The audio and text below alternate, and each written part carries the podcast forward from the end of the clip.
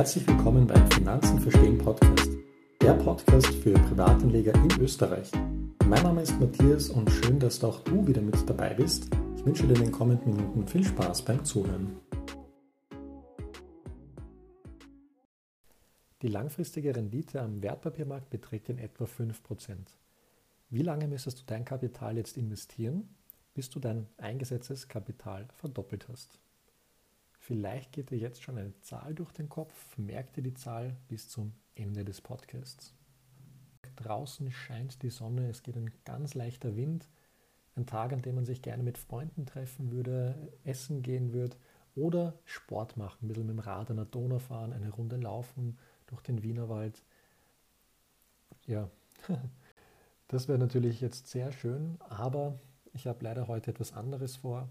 Ich habe einmal mehr Online-Unterricht an der FH und darf den Vortragenden heute bis um 21 Uhr noch zuhören. Aber jetzt ist gerade etwas passiert, etwas Börsenrelevantes und dazu möchte ich jetzt ein paar Worte verlieren. Und ja, jetzt möchte ich dich nicht länger mit meinem Intro aufhalten, starten wir gleich rein. Wie anfangs schon erwähnt, höre ich gerade meinen Professor zu. Wir haben heute Wirtschaftsmathematik und eines der Beispiele hat jetzt für ein bisschen äh, Aufregung in der Gruppe gesorgt. Und zwar steht hier geschrieben, die jährliche Rendite am Wertpapiermarkt beträgt im langfristigen Durchschnitt etwa 5%. Wie viele Jahre müssen Sie bei dieser Rendite investiert bleiben, um Ihr eingesetztes Kapital zu verdoppeln? Du siehst, die Frage, die ich eingangs erwähnt habe, kam bei mir im Unterricht und rate einmal, was genau an dieser Angabe die Studierenden äh, in Aufruhr versetzt hat. War es der Wertpapiermarkt? Waren es die 5%? Oder war es die Vorstellung, dass man sein Kapital verdoppeln kann, also 100% erreichen kann? Es waren die 5% tatsächlich. Ja, denn in welchem Zinsumfeld befinden wir uns aktuell? In einem Niedrigzinsumfeld. Es gibt kaum noch Zinsen. Fürs Sparbuch kriegt man 0,05%, für den Bausparer auch nur noch sehr, sehr wenig rechnet sich teilweise gar nicht mehr, wenn man dann noch die Abschlussgebühren, Kontoführungsgebühren und so weiter hinzurechnet. Also wir befinden uns in einem Niedrigzinsumfeld. Zinsen gibt es de facto keine mehr für Bareinlagen. Und das sind halt diese 5%, die es am Wertpapiermarkt gibt, doch für den einen oder anderen äh, ja, eine sehr hohe Zahl. Wenn du dich jetzt schon länger mit dem Thema Vermögensaufbau beschäftigst, dann wird die Zahl für dich vermutlich etwas äh, neutraler sein, nicht ganz so aggressiv, äh, wie sie meine Mitstudierenden aufgenommen haben. Aber das möchte ich jetzt gar nicht äh, bewerten, sondern ich möchte auf eine Frage eingehen, die dann ein Student in den Raum gestellt hat, beziehungsweise den Professor gefragt hat. Und zwar die Frage war, wenn das tatsächlich so ist, wenn es 5% im Jahr langfristig gesehen gibt am Wertpapiermarkt, Warum investiert dann nicht jeder? Warum investiert nicht jeder, wenn es doch 5% im Jahr am Aktienmarkt zu erwirtschaften gibt? Und eine sehr spannende Frage und auch eine Frage, die ich selbst persönlich sehr oft gestellt bekomme. Matthias, warum äh, investieren nicht alle, wenn das wirklich so ist, wie du das sagst? Und dann habe ich es mir nicht nehmen lassen können. Ich habe kurz mein Mikrofon aufgedreht und einfach mal gesagt, ja, äh, lieber Kollege, es fehlt einfach an Wissen, an seriösen und ehrlichen Finanzwissen. Und natürlich auch weiters, wo man die Möglichkeiten hat, wo man investieren kann etc. Aber darum ging es nicht. Mir war einfach nur wichtig, ich wollte kurz mitteilen, dass ich eben glaube, äh, dass es eben am fehlenden Wissen liegt. Der Professor hat mir dann zum Teil zugestimmt und dann im Handumdrehen auch die Website finanzen.net aufgemacht und einmal den Chart, einen Chart ausgepackt vom DAX, vom deutschen Leitindex. Und wie das so ist, Finanzmathematik, wir haben uns dann angeschaut einen gewissen Zeitraum, 23 Jahre, den DAX.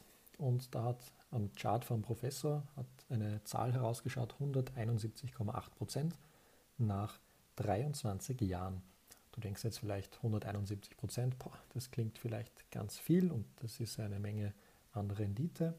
Wenn man das jetzt auf eine Jahres Jahresbasis herunterrechnet, sind wir dabei 4,4 Prozent per anno immer noch über der Inflation. Also Geld, das man so angelegt hat, wäre inflationsgeschützt gewesen. Aber es war natürlich unterhalb von diesen 5%, die in diesem Beispiel so prominent beschrieben waren. Man hat ein, einigen die Enttäuschung in ihren Gesichtern leicht angeschaut, weil man hat jetzt einen schönen Chart gesehen, da ging es rauf und runter und jeder, der das eben zum ersten Mal sieht oder gar nicht so kennt aus dem beruflichen oder privaten Umfeld, das mag ein bisschen befremdlich wirken, ein bisschen gefährlich, wenn es stark raufgeht und dann fällt es mal so schnell. Und ich hatte den Eindruck, dass eben doch dann sehr viele abgeschreckt waren, weil eben äh, diese 5% nicht so waren, wie er das gesagt hat oder behauptet hat in diesem Beispiel. Und eine Kleinigkeit ist mir da aufgefallen bei dem Chart. Er hat leider, also zum einen muss man ja sagen, wäre es angemessener gewesen oder hätte ich, sagen wir so, ich hätte jetzt keinen DAX hergenommen, der sich ja, äh, der speziell eben äh, die deutsche Wirtschaft abbildet. Ich hätte jetzt einen MSCI World hergenommen oder einen MSCI All Country World Index, den ich hergezeigt hätte. Und dann ganz wichtig, ich hätte nicht den reinen Kursindex vom DAX hergenommen, also wo nur die Kursbewegungen ohne Ausschüttungen drinnen sind, sondern ich hätte den Performance Index hergenommen, also den DAX mit den reinvestierten Dividenden. Denn wie du vielleicht weißt, sind im DAX sehr viele Industrieunternehmen und die sind ja bekannt dafür, dass sie auch einiges an Dividenden ausschütten. Aktuell haben wir so circa 2,4 Prozent an durchschnittlicher Dividendenrendite im DAX.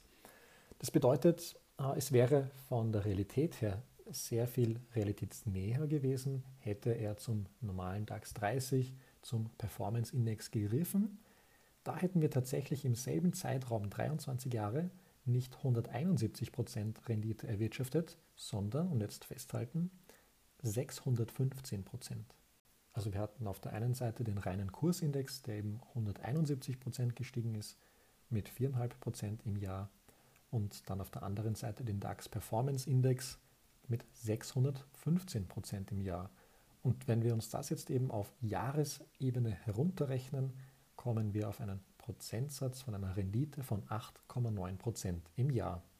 Natürlich möchte ich jetzt diesen, dem Professor nicht vorwerfen, dass er jetzt uns äh, falsche Dinge beibringt, gar nichts. Ich war ihm sehr, sehr dankbar, dass er das Thema Börse im Unterricht einbindet, dass er einen Chart herzeigt und auch den Leuten so ein bisschen äh, das Ganze äh, vermitteln wollte, dass man eben sehr wohl auch sich am Wertpapiermarkt umschauen kann. Also da war ich ihm wirklich sehr dankbar in dem Moment natürlich äh, kann man jetzt nicht voraussetzen, dass sich jeder Professor äh, mit dem Thema Wertpapiere, mit langfristigem Vermögensaufbau, mit Indizes auseinandersetzt, auch im Privaten. Also das kann man gar nicht voraussetzen.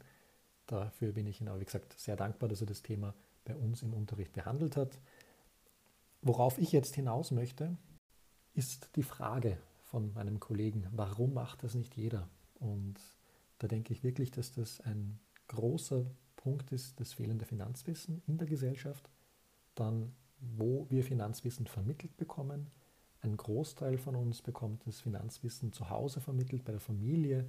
Und wenn die Familie sorgt sich natürlich immer für Sicherheit und das Ganze dann eben auch bei der Geldanlage, weil am Sparbuch ist ja das Geld sicher und an der Börse geht es halt rauf und runter. Also da kann man jetzt nicht von Sicherheit oder von Garantien sprechen dann kommen hin und wieder Leute und sagen mir, ja, Matthias, ich gehe an die Bank, dort habe ich meinen Berater, der berät mich, wie ich mein Geld veranlagen soll. Und warum erzählt der mir nichts über Indizes, über ETFs, über den langfristigen Vermögensaufbau? Die Bank ist eine Institution, wo man von klein auf irgendwie mitbekommt, dass alles, was mit Geld zu tun hat, äh, betrifft auch die Bank oder in irgendeiner Form ist eine Bank, eine Geschäftsbank da involviert. Und das ist so ein bisschen in meinen Augen ein kleines, ein, ein Fehldenken oder eine, eine Fehlerziehung. Denn was macht die Bank im Prinzip? Sie bietet eine Dienstleistung an. Ich kann dort mein Konto eröffnen. Und womit verdient die Bank Geld? Die Bank verdient Geld, wenn sie mir Produkte verkauft.